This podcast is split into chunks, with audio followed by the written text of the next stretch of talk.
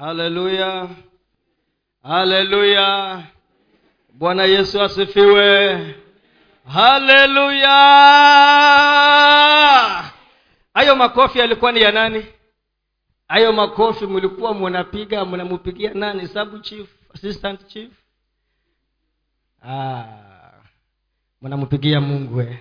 mimi huwa nasema kama unataka kupiga makofi piga makofi sawasawa ukimaanisha. Hata si lazima nikwambie piga makofi kwa sababu wewe mwenyewe uko na ufunuo ya kwamba kupiga makofi ni ishara ya ibada ni ishara ya kwamba tunamuenzi mungu wetu baba yetu ambaye anatupenda anatujali. Yesu kristo aliye hai. Piga makofi yako sawasawa sawa. Piga makofi yako sawasawa sawa ukimaanisha ya kwamba yesu kristo ni bwana na ni mwokozi wa maisha yako. Kwa sababu unaelewa. Kwa sababu uko na ufahamu. Asiye tu nimekwambia upige makofi. Haleluya! Basi tunamshukuru mungu. Tunamshukuru mungu kwa sababu ya muda huu tulio nao. Na siku hii siku njema. Siku nzuri ambayo tunamtukuza bwana wetu yesu kristo. Tunasema ya kwamba yesu kristo yuhai yuhai milele na yuhai katika moyo wako na moyo wangu. Amen. Kwa sababu tunaelewa hivyo tunajua hivyo ya kwamba yesu kristo yuhai na ninaamini ya kwamba kwa sababu umepatikana hapa basi kuna kitu kizuri ambacho mungu amekusudia kwa sababu ya maisha yako. Amen. Katikati ya mambo yote na katikati ya yale yote ambayo umesikia umeyaona sisi tumekusanyika hapa kwa neema ya mwenyezi mungu. Ya kwamba siku ya leo tunashukuru tunamtukuza bwana wetu yesu kristo. Hebu, tuombe ili ndio tuendelee sababu inaona masaa yetu yanayoyoma. Wacheni tuombe. Heavenly father in the name of jesus christ we thank you this hour. Tunakushukuru bwana kwa sababu ya kutuleta hapa hakuna mtu yeyote aliyejileta mwenyewe kwa nguvu zake lakini ni kwa msukumo wako. Hata kama hakutaka kwa msukumo wako umemleta katika nyumba yako. Nami najua ya kwamba bwana kuna kitu kizuri ambacho umekiandaa siku ya leo katika ibada hii ili kila mtu akapate kupokea kile ambacho bwana umekiandaa wewe ambaye unatenda mema katika maisha yetu roho mtakatifu wa bwana uliye hapa tayari tembea katika mioyo yetu utende mema. Fungua masikio yetu tukasikie sauti yako kwa urahisi na kwa umakini na kwa utulivu. Ukanene na moyo wa mtu mahali hapa. Ukapata kumjenga tena ukapate kumwinua tena ukapate kumsimamisha tena ukamkumbushe ukamfundishe na ukamjenge ili akapate kuimarika katika maisha yake ya kiroho.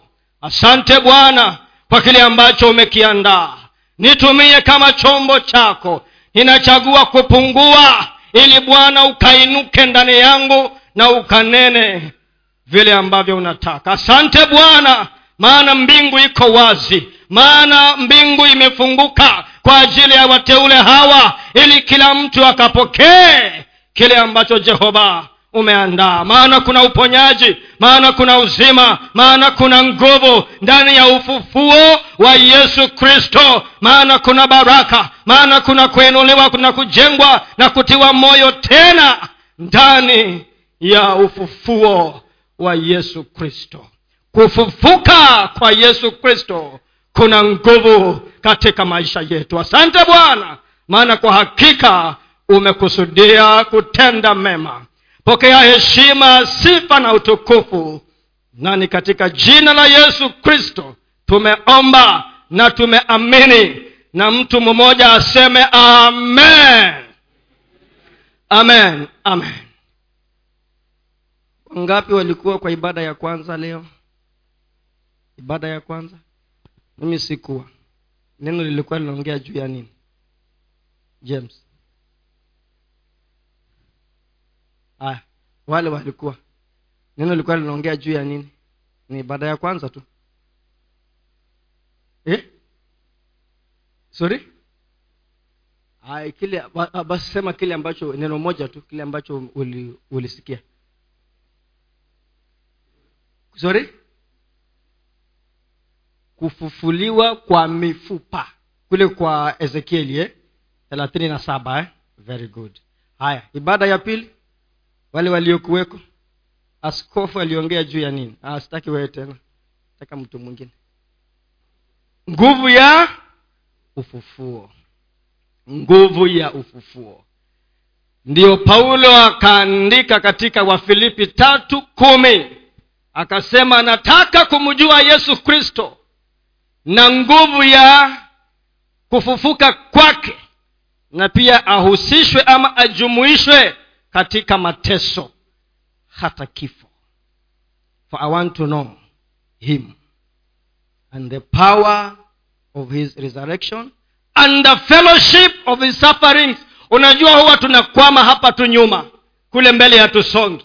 Inasema i want to know na nataka kumjua yesu kristo na nguvu ya kufufuka kwake na pia nihusishwe ni ushirika katika nini? Mateso yake mpaka hata kifo nami sitatoka mbali sana na hapo. Nataka niongee kuhusu nguvu ya dhabihu. Nguvu ya dhabihu. Sacrifice. Kama hiyo ndio right translation dhabihu sacrifice. Na huko nyumani nimekuwa nikiongea kuhusu nimekuwa nikiongea kuhusu nini? Wako wale ambao tumekuwa na wao ibada ya kwanza ya wiki iliyopita na ibada ya tatu ya wiki nyingine. Wale ambao wanakumbuka. Mimi mkiniona nabeba kitabu kikubwa kama hivi. Si bure huwa napenda kuandika sana. Ili sababu nikiandika nakumbuka. Nikiandika ninakumbuka. Na usisikie tu kama umehukumika hata kama huna kitabu kidogo lakini huwa nasikia uchungu kama huna mahali kwa kuandika. Mzee mzee petero. Mzee wa kanisa huyo. Wa nguvu sana wewe ni rafiki yangu so usijali nikikutacha. Pengine umeweka una rekodi hapo kwa simu. Ama pengine tu unangojea ile ikirekodiwa unatumiwa so unasema hakuna haja kuandika. Lakini wewe mwenyewe pia ukinukuu huwa ina, inaingia vizuri hapa katika akili. So mtu anikumbushe niliongea kuhusu nini hizo wiki hizo mbili huko. Sikuwa nataka wewe bibi ya mchungaji uongee test of prosperity. Yaani mtihani wa ufanisi. Kama hii ndio tafsiri nzuri mtihani. Ama jaribio. Na nikataja vipengele viwili ambavyo vinazorotesha kufanikiwa kwetu. Cha kwanza nikasema ni nisema ni nini vile cha kwanza? Wale mlikuweko. Eh? ignorance. Kukosa maarifa kukosa ufahamu. Na cha pili nikasema ni nini vile? Wale waliokuja ile ibada nyingine. Kutotoa fungu la kumi.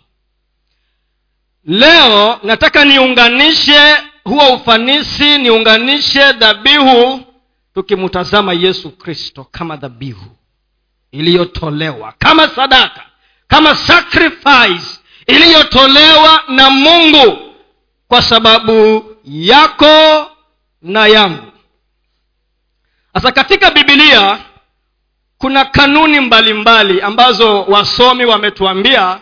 Ukitaka kuelewa mambo fulani katika bibilia kuna kanuni ambazo unazitumia zinakusaidia. Kanuni moja ambayo huwa inatumika ili ndio uweze kuelewa mambo fulani ama matukio fulani ndani ya neno la mungu hiyo kanuni inaitwa kanuni ya kutajwa kwa mara ya kwanza the law of first mention kanuni ya kutajwa ama sheria ya kutajwa kwa mara ya kwanza poleni wale mimi huwa napenda kufundisha polepole pole. kwa hivyo tembea na mimi. Lakini usipotee. Ujumbe ni ujumbe ni nini? Nguvu katika the sacrifice. The power of sacrifice. So usipotee kaa pale usipotee.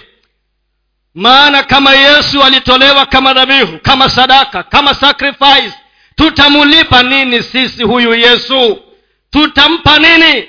Ndio watu wakauliza what shall we do with this jesus of nazareth. What shall we do with him? Tutamfanya nini? What shall we do?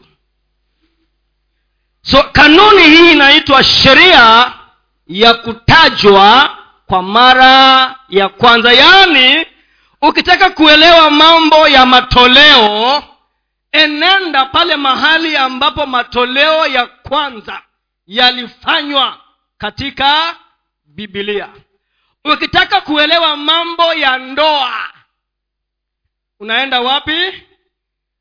Pale ndoa ya kwanza ilipotajwa. Alafu unajenga misingi katika maandiko mengine. Ukitaka kuelewa maneno ya kifo kifo kilitajwa wapi mara ya kwanza katika bibilia kilitajwa wapi wanafunzi wa bibilia wapi? Mwanzo. Unaenda hapa uelewe. Ni kitu gani kilisababisha kifo? Ni mazingira gani yalikuweko ndiyo kifo kikatajwa? Ni nini kilifanya kifo kipate nguvu? Alafu unaijenga katika maandiko mengine. Na uendelee na uendelee. Sheria ya kutajwa kwa mara ya kwanza. Kwa manufaa yako sheria nyingine inasema alito here alito there. Kidogo hapa kidogo pale. Precept upon precept. Kama kama mumeshasikia hiyo. Kwa mfano niulize ni wangapi wanajua johana yohana tatu kumi na sita? Nione kwa ishara ya mkono wangapi wanajua? Nyosha mkono tu. Yohana tatu kumi na sita. Weka mkono juu. Hiyo na natarajia kanisa nzima iweke mikono wapi? Petero. Wewe utakuwa mfano wangu. You be the pig. Haya. Wangapi wanajua yohana tatu kumi na tano? Kumi na tano? Kumi na tano wangapi wanajua yohana tatu kumi na saba? Kumi na saba? Sasa unaona huwa tunakamata ile mstari. Lakini twaweza kosa muktadha wa jambo fulani alafu tunapotea. Ndio naambiwa alito hia alito there. Kidogo hapa kidogo pale. Lakini leo tukae katika sheria hii moja tu ya kutajwa kwa mara ya kwanza. Twende katika kitabu cha mwanzo mlango wa nne. Mwanzo mlango wa nne.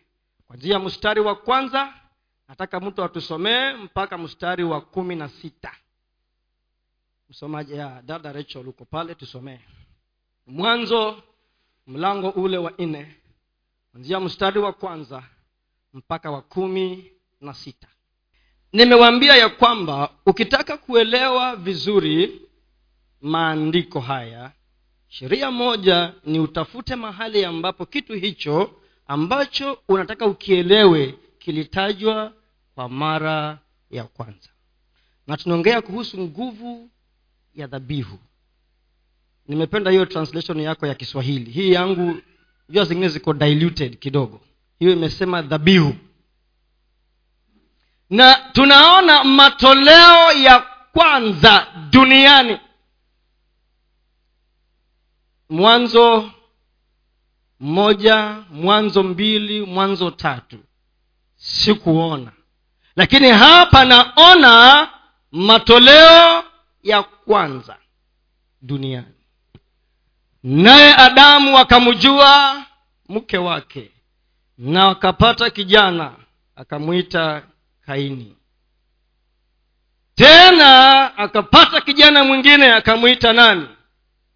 Habili naye kaini alikuwa kazi yake ilikuwa nini? Mkulima. Naye habili alikuwa kazi yake ni nini? Alikuwa ni mfugaji.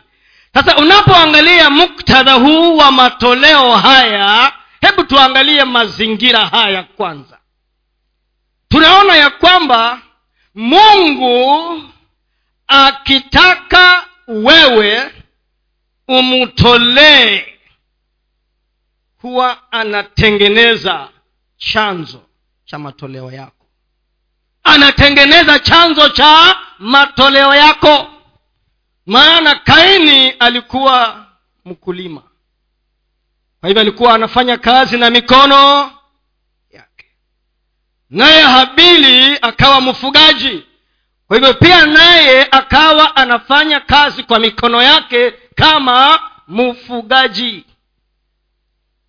tumia maarifa yake na nguvu zake na mikono yake kuzalisha.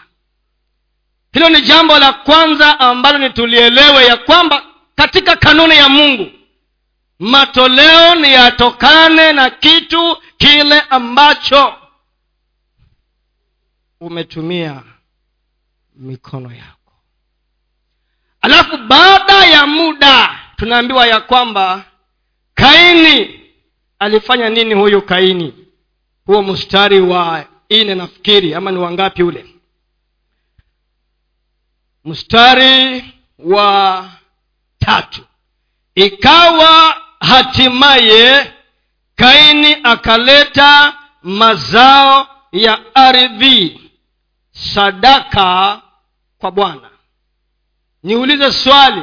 Kuna mahali ambapo tumeona ya kwamba huyu aliambiwa atoe kuna mahali kokote ambako tumeonyeshwa ya kwamba aliambiwa atoe sijapaona. Lakini yeye mwenyewe katika moyo wake akaenda shambani akakusanya mazao na akaleta kama sadaka. Mstari wa nne habili naye akaleta. Sasa tuangalie utofauti hapa wa hawa watu wawili sadaka ya kaini na sadaka ya habili. Habili naye akaleta wazao wa kwanza wa wanyama wake. Kaini alienda akakusanya takataka shambani. Nimetumia neno takataka nikiwa na alama za kunukuu in quotes yaani aliokota chochote katika shamba akaleta. Lakini habili naye akaleta wazao wa kwanza. Alienda kwa wazao wa kwanza. Kilichozaliwa kwanza katika mifugo yake. Jambo la kwanza. Alafu tena na sehemu zilizonona za wanyama. Kwa hivyo habili hakuokota mnyama yeyote. Alienda kwa utaratibu kama amefikiria kama amejipanga kama ameamua. Akasema kwa hawa ng'ombe huyu aliyezaliwa wa kwanza namtoa alafu yule aliye nona aliye aliyenona na wote wakapeleka dhabihu zao mbele za mungu. Alafu mungu naye anasemaje? Dhabihu ya kaini kwanza anasema kaini mwenyewe hakumkubali ama hakumstakabali hakumkubali. Na dhabihu yake pia nayo haikukubaliwa lakini ya habili akamkubali habili mwenyewe tena akakubali dhabihu yake. Mungu katika dhabihu huwa anaangalia mambo matatu. Ukisoma jeremaya kumi na saba mstari wa kumi. Jeremaya kumi na saba mstari wa kumi.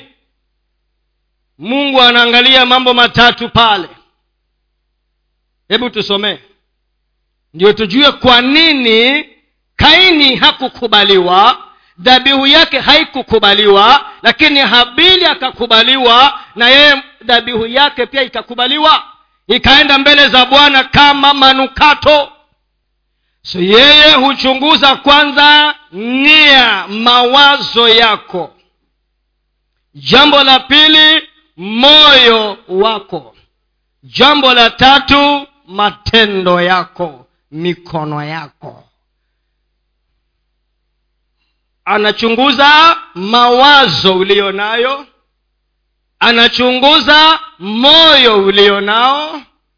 Anachunguza na kuangalia mikono yako na akulipe kulingana na matendo yako kwa hivyo ukiona dhabihu ya kaini ilikataliwa mungu aliangalia nia na mawazo ya kaini. Mungu akaangalia moyo wa kaini na akasema hata ile kazi ya mikono yako nimeikataa. Dhabihu iko na nguvu iki, ikizingatia mawazo ya huyo mtu anayetoa ama mtazamo wa huyo mtu anayetoa ukizingatia kilicho ndani ya moyo wako makusudio na yale malengo uliyo nayo ndani ya moyo wako na pia akiangalia kazi ya mikono yako.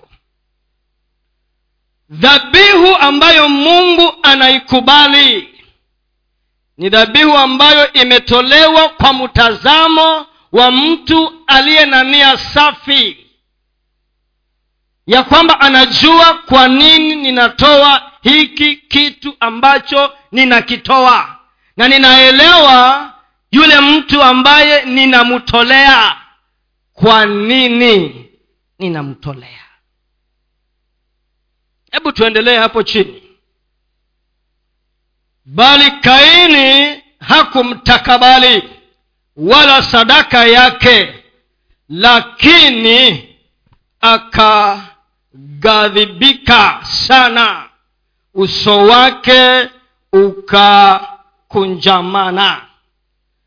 Sasa nataka uangalie dhabihu ama sadaka na alafu uangalie sasa sadaka inayokubalika na isiyokubalika alafu uju, uone madhara ya sadaka mbaya ama dhabihu mbaya isiyokubalika kilichotokea baada ya sadaka ya kaini kukataliwa ni nini?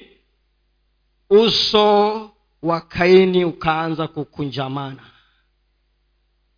Wejiulize jiulize hata hapa kanisani kila mtu anatoa lakini kwa taarifa zetu tujua ya kwamba kuna matoleo ambayo yanakubalika na mengine hayakubaliki unaweza kuwa umetoa kwa muda mrefu sana lakini hauoni matokeo.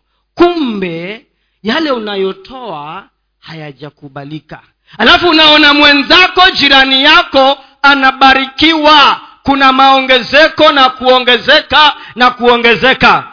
Instead ya wewe kutaka kujua ni nini kinachofanya mimi siendelei hivi na mwenzangu anaendelea hivi unaanza kukasirika. Kaini alikasirika sura yake ikakunjamana akaanza kusikia vibaya kwa nini habili amekubalika na mungu? Kwa nini dhabihu yake imekubalika lakini yangu haijakubalika? Naye mungu akamuuliza hasira ni ya nini kwani ukitenda inavyostahili inavyopasa si hata wewe pia utakubalika? Akaambiwa dhambi iko mlangoni inakungojea. Inataka kukumaliza. Lakini ni wewe ufanye nini? Uishinde. Yeye badala ya kushinda ile dhambi na kufanya kile ambacho ni afanye ili naye akubalike. Akamwambia ndugu yake hebu twende tukatembee kidogo. Na walipokwenda huko nje akamwinukia ndugu yake na akamuua ukifuatilia vizuri katika mlango huu kuna mambo mengi ambayo yamefanyika kutokana na sadaka mbaya. Sadaka inayotolewa ama dhabihu inayotolewa pasipo mtazamo wa sawa kutoka kwa nia moyo na kazi ya mikono yako inaleta kitu cha kwanza moyo wa mwanadamu unaanza kuinuka na hasira na chuki.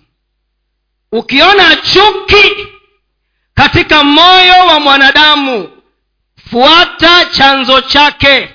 Ninapoongea kuhusu dhabihu siongei kuhusu pesa peke yake ama matoleo. Naongea kuhusu kutoa pesa kutoa wakati wako. Naongea kuhusu kutumika katika nyumba ya bwana we angalia mtu ambaye anapatikana katika kazi ya bwana. Uchunguze maisha yake. Na umwangalie vile ambavyo mungu anamwinua. Alafu mwingine ambaye ni mlegevu katika kazi ya bwana. Ambaye haoni matunda ya wokovu ama haoni matunda ya kazi yake anaanza kumchukia yule mwingine. Anamwambia kwani kwani mungu anaishi kwako peke yako?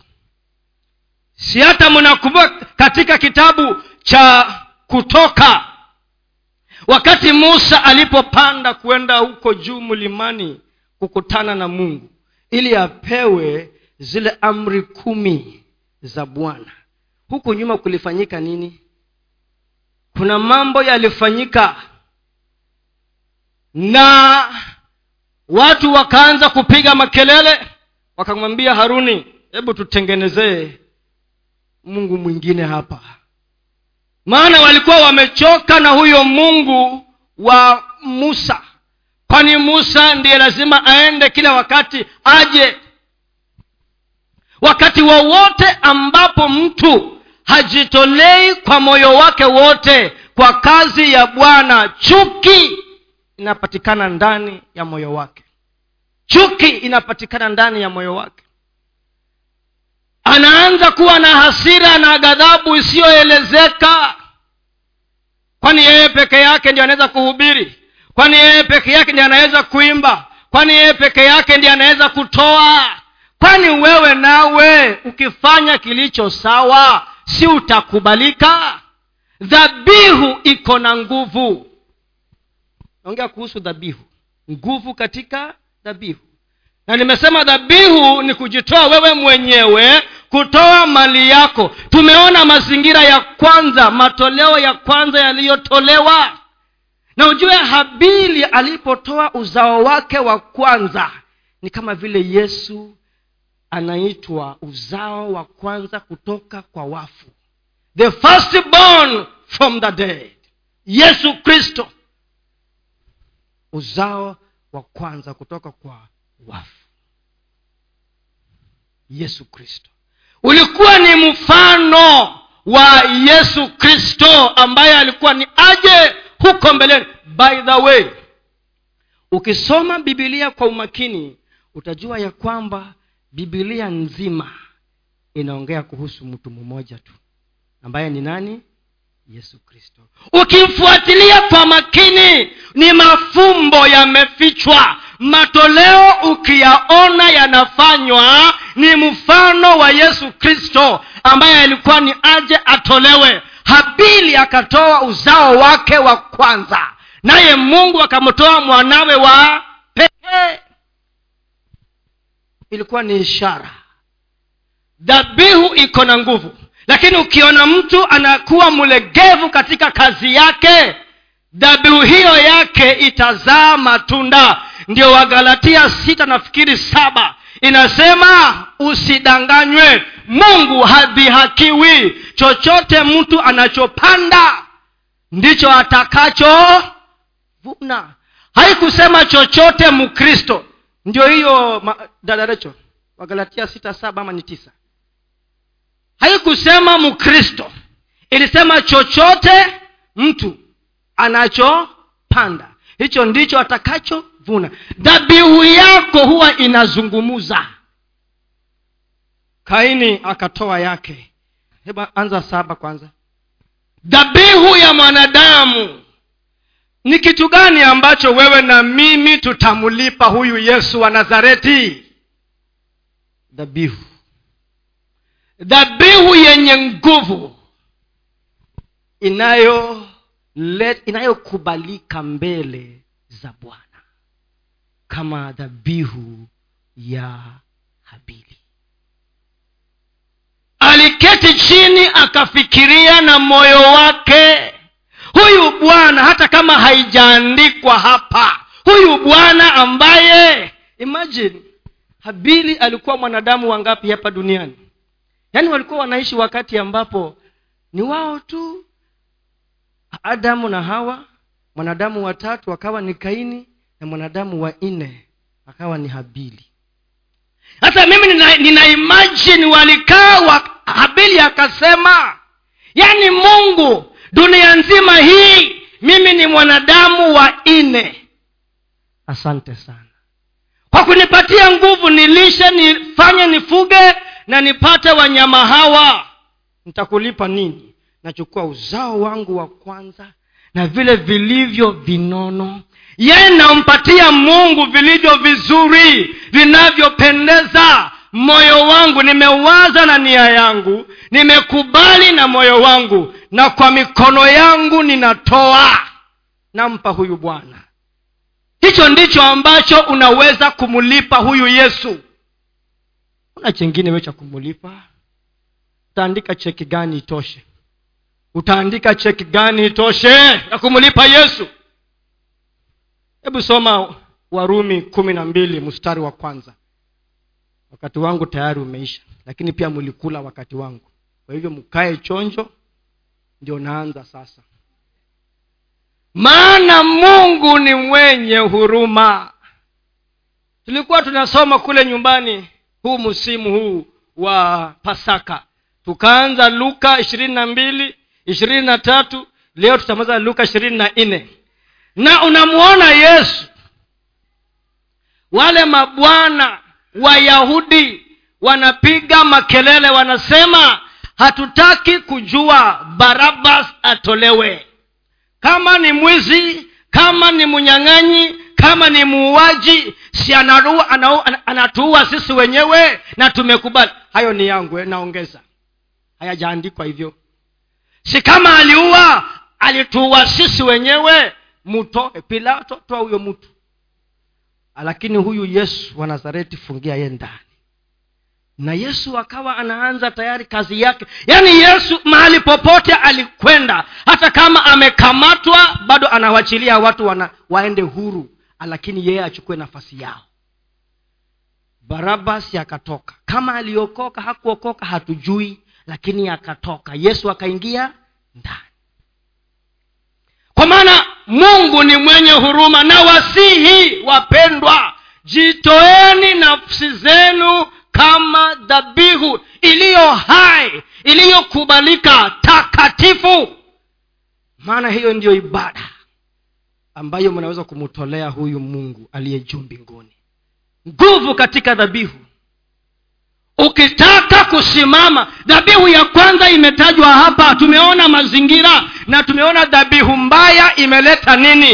Imeleta chuki imeleta hasira imeleta kutopendana imeleta migawanyiko makanisani. Huyu anatumikia mungu huyu anatoa. Wanasema kwani huyu ndugu jembe ndio anaweza toa peke yake tu choo anatoa. Kama ni kujenga wapi anatoa. Nani alimwambia si pia wewe ufanye ya sawa jameni.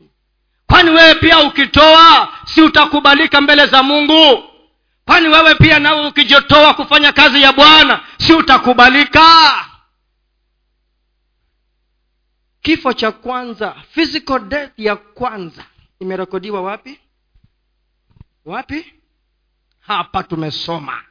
Na chanzo ni nini dhabihu iliyo mbaya. Kifo cha kwanza physical death ya kwanza imetajwa wapi? Hapa. Kwa sababu ya sadaka mbaya. Sadaka mbaya inaleta kifo. Sadaka mbaya inaleta kifo. Dhabihu mbaya inaleta kifo. Both spiritual and physical. Tumeiona hapa. Nguvu katika dhabihu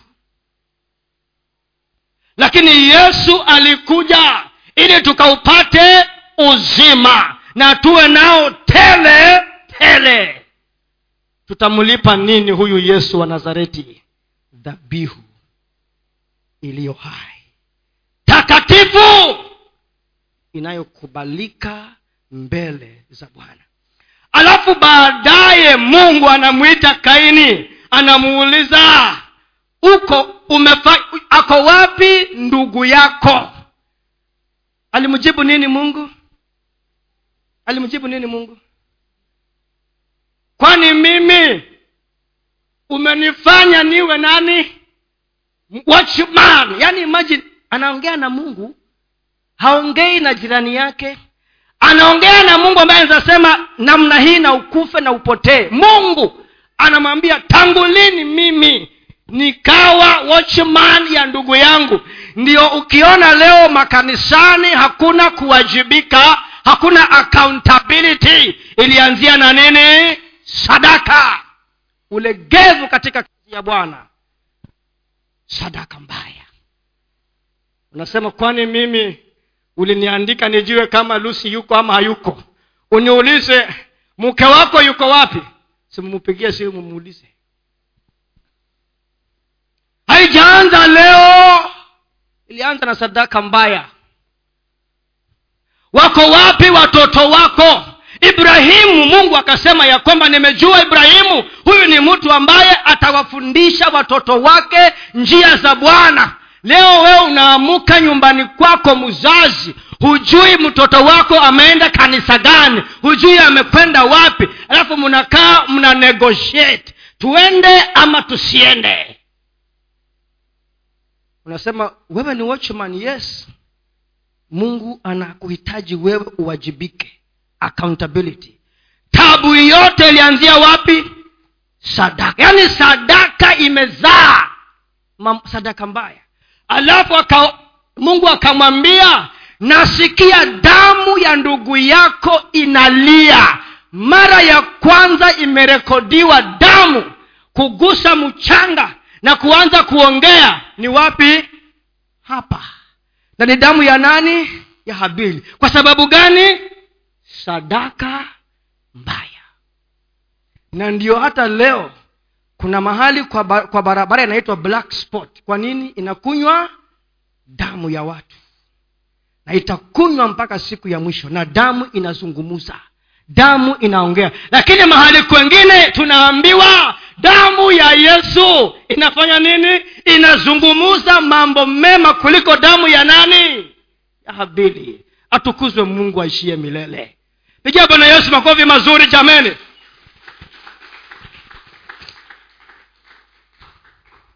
Ukisonga huko mbele kaini anaambiwa umelaaniwa wewe.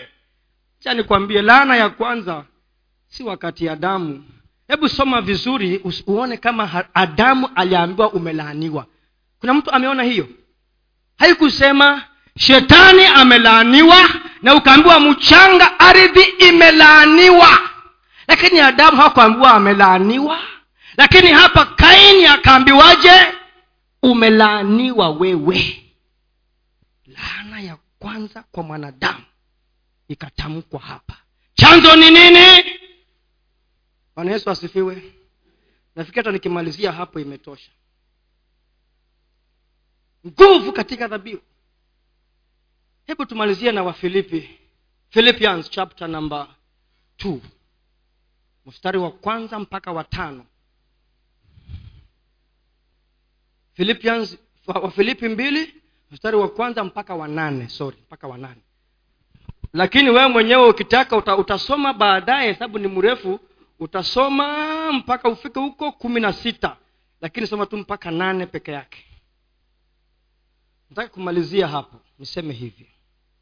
Kitu ambacho tutaweza kumlipa na kusimama na huyu yesu. Dhabihu iliyotolewa kwa sababu yako na mimi.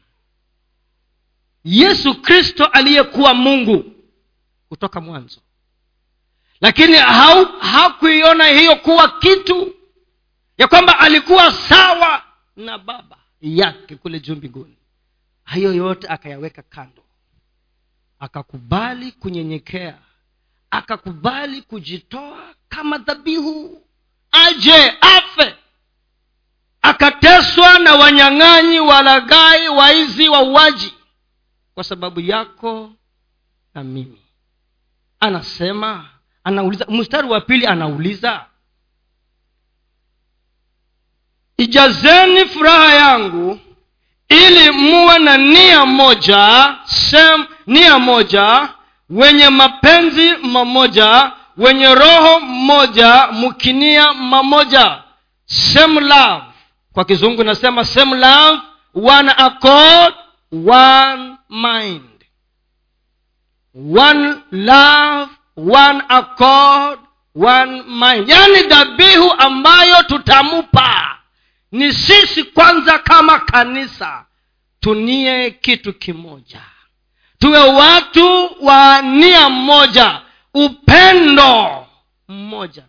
Kanisa limegawanyika vipande vipande. Hayo si mapenzi ya mungu. Kristo hakufa kwa sababu ya madhehebu.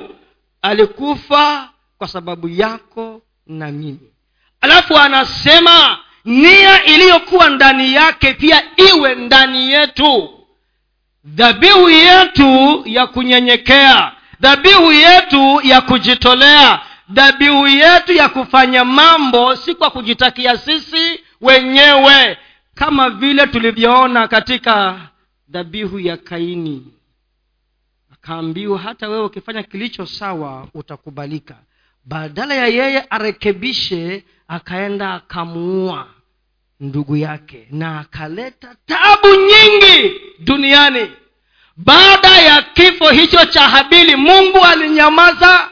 Watu hawakumtafuta mungu mpaka mtoto mwingine akazaliwa. Baadaye anaitwa nani? Seth.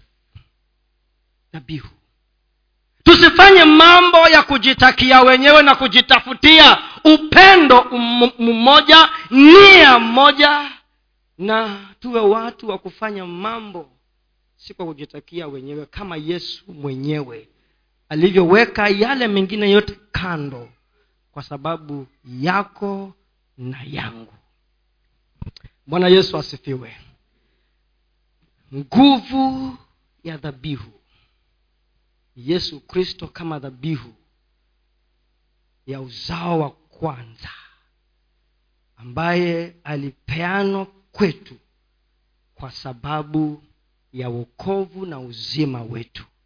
Tukielewa dhabihu ambayo mungu anataka tukielewa mazingira ya dhabihu ambayo mungu anataka akiangalia nia moyo na matendo yetu kwa hakika tutaweza kujitoa mili yetu na nafsi zetu kama dhabihu iliyo hai inayokubalika iliyotakasika mbele za bwana. Maana hii ndiyo ibada ambayo mungu anataka. Bwana awabariki sana. God bless you. Wacha nisimame pale na ninaamini ya kwamba katika mtazamo huo we shall never remain same again because mungu anataka atusongeze katika hatua nyingine. Bwana awabariki sana. Amen